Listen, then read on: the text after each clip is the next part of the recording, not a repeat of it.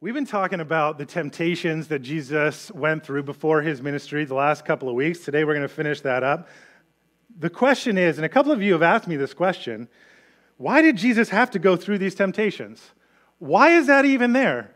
Jesus didn't really have to put up with that. If we think about who Jesus is and he's the incarnate Word of God, come into the world, why does he have to go out and be tempted by the tempter? Why does he have to go through that at all? It's kind of an interesting question. And what we see in the temptations of Jesus is a very human side of Jesus. We see Jesus walking through temptations that all of us have to walk through. He's dealing with things that all of us have to deal with. Specifically, some people would say all three temptations, we're going to talk specifically about the third one, in some ways come around the use of power, and that it's Jesus, before he gets any power, before he uses any power, having to deal with what it looks like to be given power and then to steward it well, not to misuse it, not to abuse the power that you have, which is so powerful. I would go as far to say this, that if Jesus couldn't master the three temptations that he mastered in the wilderness before his ministry, public ministry started, that we probably wouldn't have a Palm Sunday or an Easter weekend. I'll show you what I mean. On Palm Sunday, there were two parades that we might expect. At the time of Passover, think about Passover for a second. The Jewish people, and if you're in the first century, it's a pretty tense environment. So the Romans kind of in charge of everything. And then you have the Jewish people who sort of feel like they have just a little bit of freedom, but then not really because the Romans are overseeing everything that they have and they have to be subservient to them in most ways. And then Passover comes. And for the Jewish people, Passover is a celebration of when their ancestors were slaves in Egypt. And then God, through Moses, calls them out of Egypt, out of their slavery, away from the people who were enslaving them, using them as just workers to do everything that they wanted to do, and led them into the desert and then eventually into the promised land. So this is a time where these people are celebrating that God will save us from our oppressors. But now, Rome is seen as the oppressor. Rome is the oppressor. So the Jewish people are celebrating a time where God miraculously overthrows their oppressor. And Rome goes, that could get dangerous for us. Because if these people really celebrate Passover, and they really believe that their God brought their ancestors out of slavery and into freedom, they might start to get ideas that they could do it again. They might start to get ideas that their God could now throw over the Roman government. And if they start to believe that, we could have a revolt on our hands. They could rise up and try and overthrow our government, and we do not want to have that happen. So when the Jewish people had certain celebrations like Passover, where they would celebrate those kind of things, the Roman government would go, they might get some ideas of revolution. And so we need to make sure that they don't do anything crazy. So we're going to talk a little bit this morning of what it looks like for Jesus to come in on a donkey, a procession, a parade into Jerusalem. That's Palm Sunday. But you need to know there was another parade at the same time because Pilate, who was in charge of this area, would also parade into Jerusalem.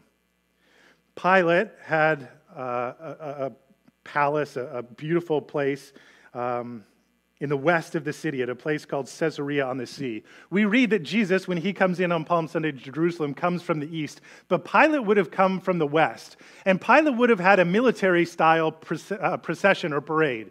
He would have come in on a big war horse. He would have come in with other troops. He would have come in armed and ready. Sometimes nations, presidents, leaders of countries still do this today.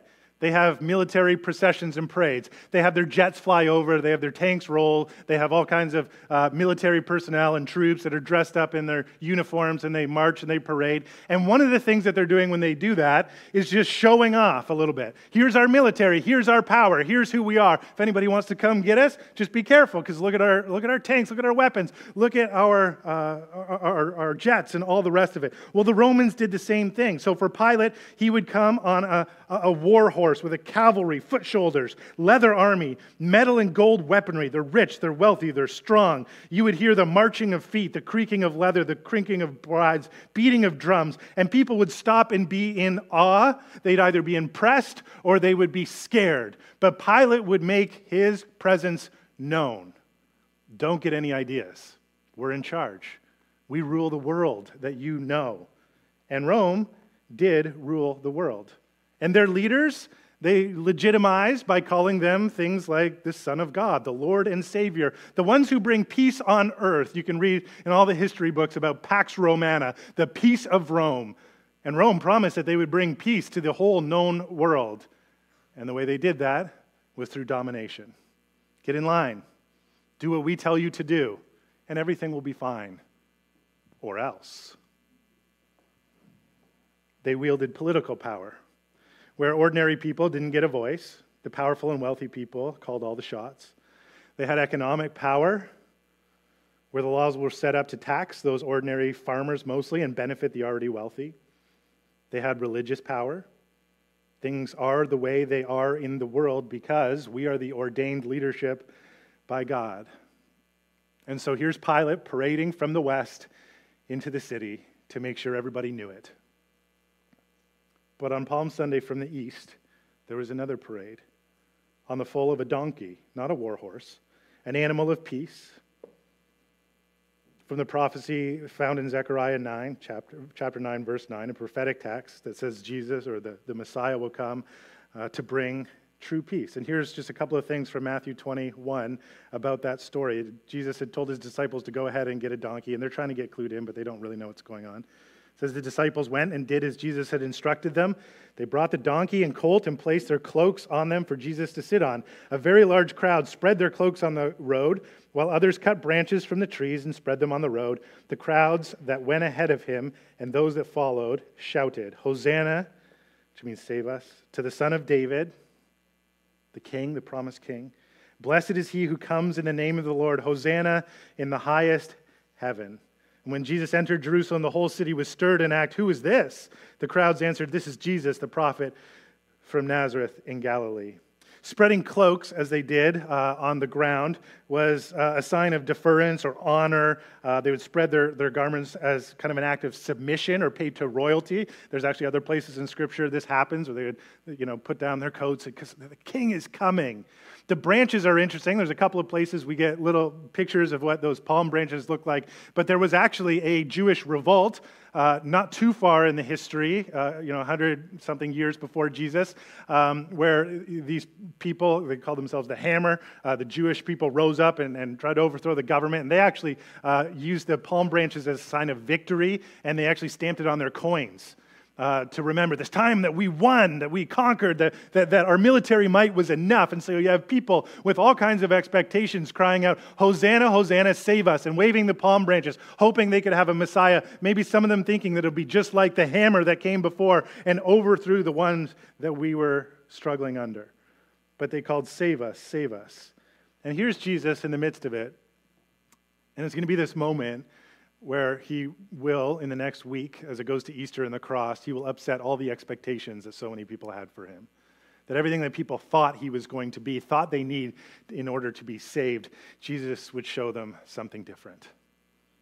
And Holy Week starts as Jesus parades into the city from the opposite side of Pilate. And as Pilate comes with riches and power and might, Jesus comes on a donkey with really nothing. No weapons, no money, no military. And the people will call out, "Save us. Blessed is the one who comes in the name of the Lord." Go back to our temptations of Jesus. Many people see in the temptations of Jesus, why does Jesus go out into the desert? Why does he go through these temptations? What's going on here? Many commentators notice that this looks an awful lot like what a lot of cultures do in terms of initiation rites, where they take young adults and they spend time outside of their current culture, outside of their current world. They go out somewhere where there's quiet, where there's maybe nature, and there's this process of them sometimes, like Jesus, there's fasting involved, where they say, "I'm giving up some of the comforts and even needs of my everyday life in order to go deeper and to find what it is that God wants to give to me and speak to me and experience." And that's where Jesus takes on these temptations, takes on the temptations that he has to conquer. And it's so important, I think, that Jesus in some ways is being initiated, starting with his baptism, where he hears the voice of the Father proclaiming that he is the beloved Son and that God loves him and enjoys him. And then he goes out and he's tested. And all through, we've seen two temptations, and we'll see the third today. They're a little bit different, but some commentators will notice that really the common thread is about the temptation to abuse or misuse power in one way or another. So the first week we talked about production, what you can earn, what you can build. Maybe it's riches, maybe it's stuff, maybe it's achievements. And that maybe we can build a life out of all those things that we can do. And yet Jesus accepts the presence of God speaking to him and strengthening him in everyday life. Last week we talked about popularity and the idea that maybe it's about building a following, and maybe it's about the applause, and maybe it's about everybody saying how great we are, and if we can look spectacular and like we have it all together, then maybe we can build a life on that. And Jesus says, no, that's not the way either. And today we come to the third temptation, and these are all temptations that if he doesn't conquer, I don't think he's going to be able to proceed in his ministries. One of the greatest temptations that we all face is when we feel like we're losing control to replace love with power. And I think this is the third temptation of Jesus. I'm going to tell you what I mean. Let me read the temptation and we'll talk about it. It's Matthew chapter 4, starting in verse 8. It says, again, the devil took him, Jesus, to a very high mountain and showed him all the kingdoms of the world and their glory. And he said to him, all these I give you if you will fall down and worship me. Then Jesus said to him, begone, Satan, for it is written, you shall worship the Lord your God, and him only shall you serve. And then the devil left him, and behold, angels came and were ministering to him. So here the devil takes him to the high mountain, shows him all the kingdoms of the world, and he promises him that he could have power. All you have to do is worship me, and you can be in charge of everything. You can have all of this. You can get your way.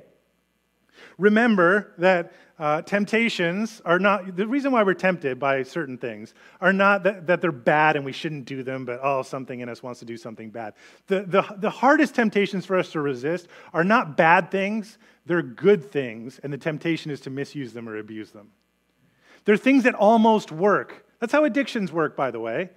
Oh, this substance, this thing, this person, it makes me feel a certain way and it brings me to a certain point. It almost works to give me what I think I need. It almost works to make me happy. It almost works to give me that sense that my life is successful and everything. And the things that are so tempting are not the bad things in life. They're the things that are good that we make ultimate. So the devil brings him up. He goes, all of these kingdoms. And some of us would say, isn't Jesus supposed to take over? Wouldn't it be beautiful and wonderful if Jesus takes over the world? But that is the temptation. The temptation is to take over, to not just have power, but to misuse power, to go about it the wrong way. I can give all this to you, all these kingdoms, and all you have to do is worship me. Jesus, I will give you all the power. But power offers an easy but inadequate substitute for love.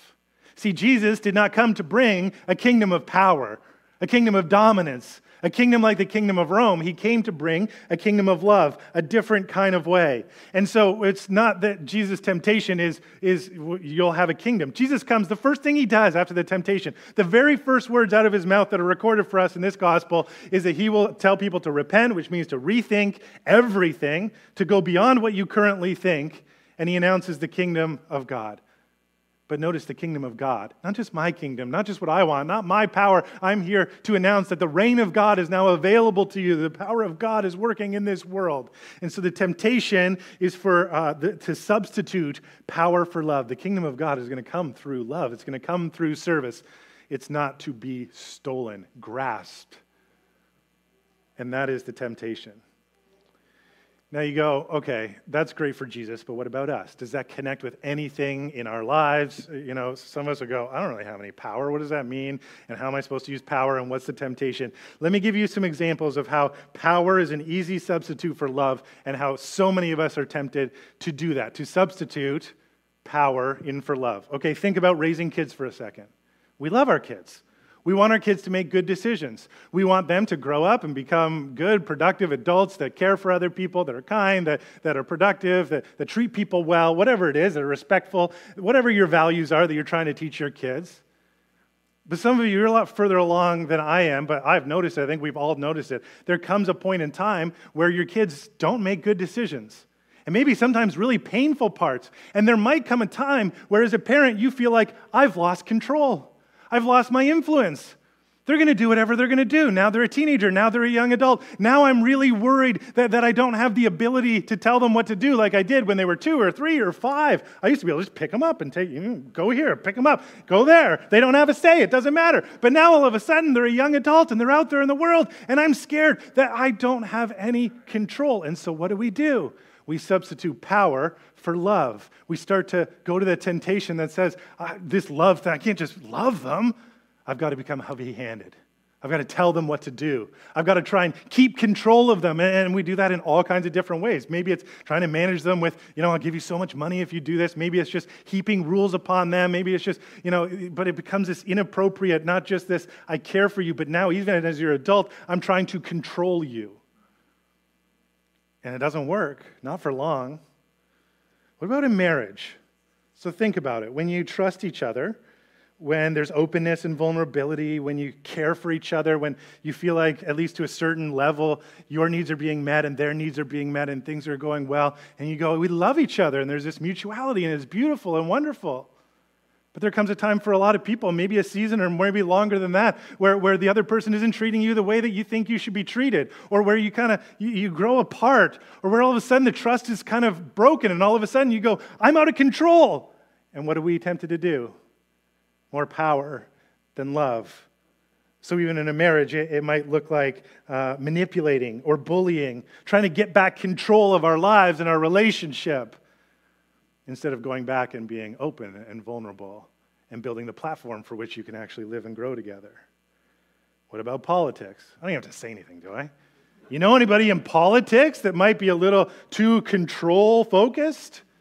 That all of a sudden it's not about the people that I'm trying to serve and lead, but it's about my agenda and what I want and seizing that power. Happens in business too, happens for a lot of us in the job place. We might call it career advancement. We might call it how we're running our business.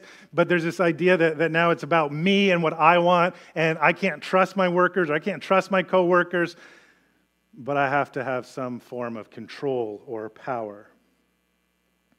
Has it ever happened in religion?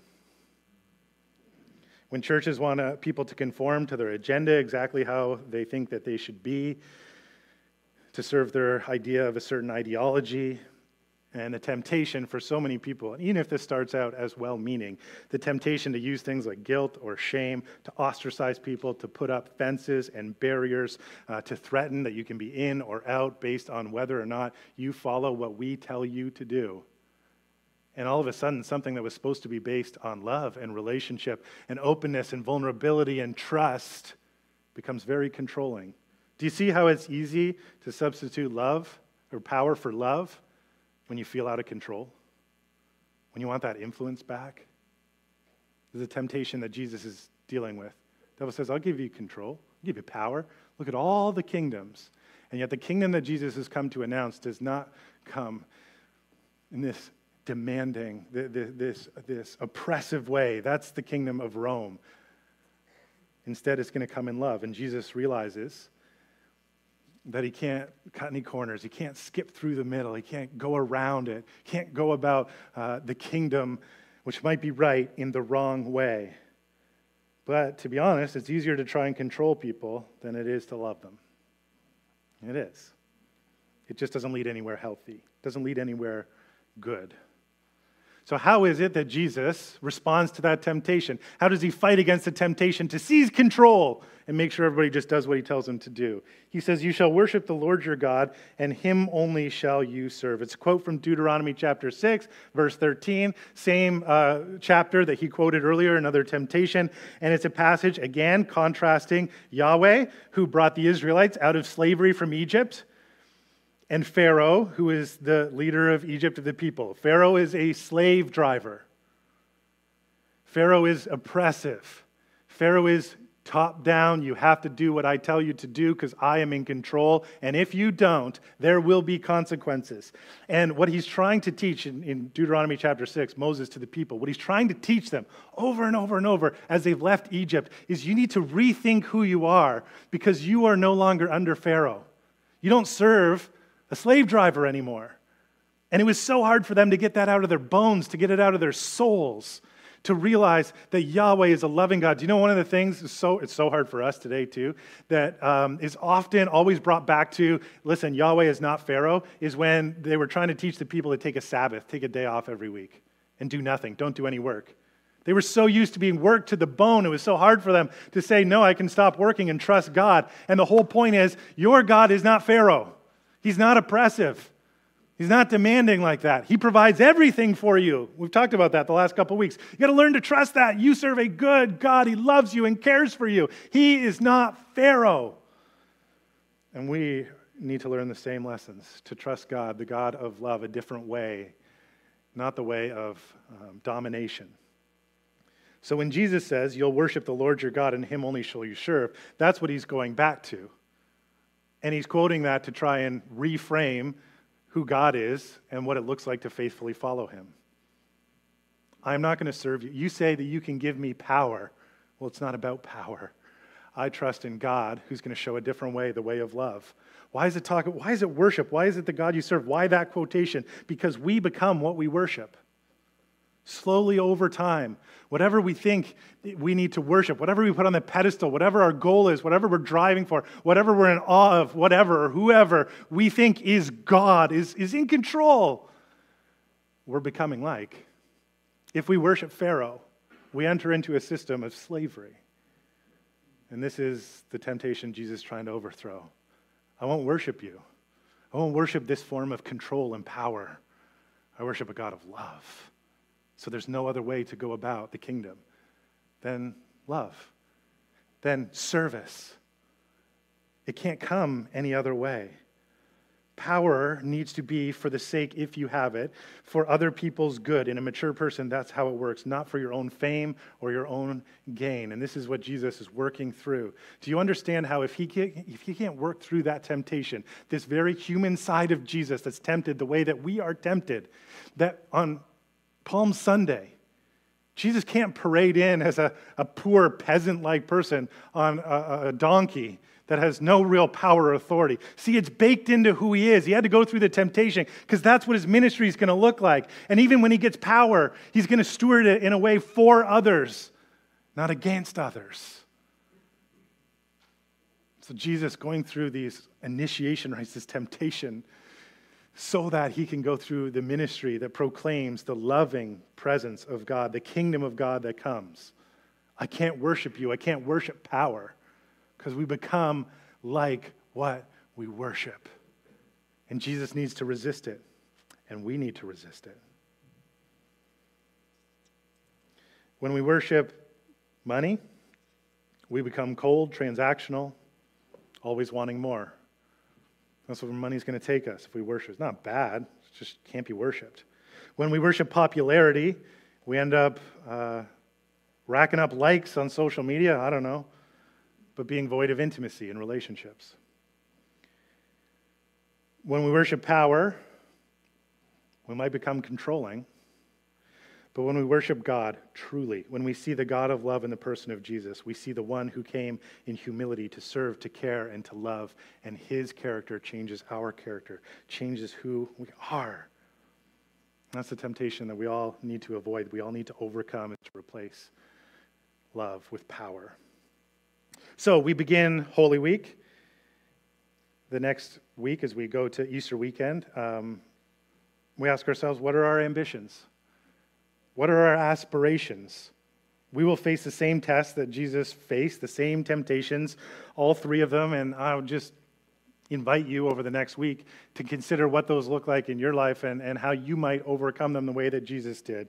Why does Jesus go through these temptations? Because our greatest temptations aren't bad things, but they're to misuse good things. And if Jesus doesn't conquer these temptations, he'll not be able to walk the opposition parade to Pilate or Caesar or any other leader. Here was Jesus' temptations: production, to always have to achieve, to make more money, to provide, to do more. Take these stones and make them into bread. Do something now. Do.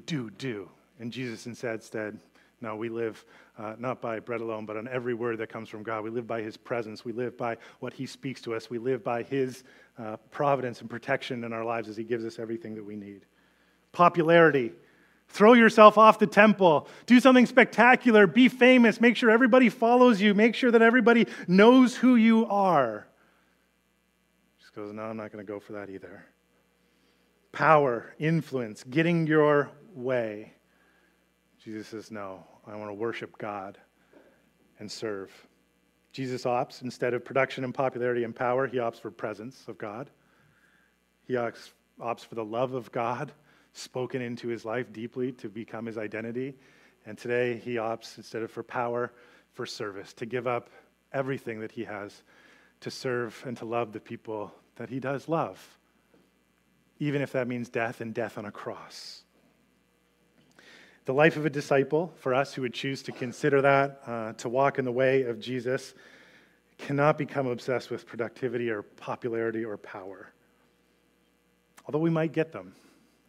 And they're not bad things. It's not bad to have money or to be productive. It's not bad to be popular and have people like us. It's not even bad to have power. The temptation is not bad things, but it's to misuse good things, not to build a life on them, not to imagine that a successful life is to have those things, because we might not have any of them, but instead to steward them well. And so when you earn, it means to be generous, to give it away. In fact, for all of these temptations, if you have any of these things, money, popularity, power, what's the antidote? How do you overcome the temptation? For all of them, it's to give it away. That's what Jesus did. What if you have money? Give it away. Be generous for other people. Well, what if you have a platform or you have some kind of influence? Well, give it away for other people. Put other people in the spotlight. What if you have power? Then you give it away in an act of service for someone else. This is the way of Jesus, the way of the kingdom. Why did he have to go through these temptations? Because on Palm Sunday, there would be a procession where Pilate would march in with a great display of riches and popularity and power. But what the world so desperately needed was another option, another alternative, a leader who would give his life away, give his production away, give his popularity away, give his power away. And Jesus is that Messiah. Our question, if we would follow Jesus, as we prepare for Good Friday and Easter, is which parade will we line up for and which leader will we follow? So, Heavenly Father, we see Jesus conquering the temptations that all of us need to conquer, need to deal with, need to wrestle with. We thank you that Jesus showed us what it looks like to love and to serve. He showed us what it looks like to live in your presence. He showed us what it looked like to have intimate and deep relationships. He showed what it looked like to give away power to serve the people that he loved. And so we say thank you. And this week, as we come to Easter and as we reflect on the cross of Jesus, as we celebrate the resurrection of Jesus, God, I pray that you would turn our hearts towards you always, that we would know your presence, that we would know your protection and your provision. God, that we would know the power of your Holy Spirit, that as we worship you is making us more like Jesus. And we pray that that would be what's happening in our community and here at this time of Easter. And we pray in the powerful name of Jesus. Amen.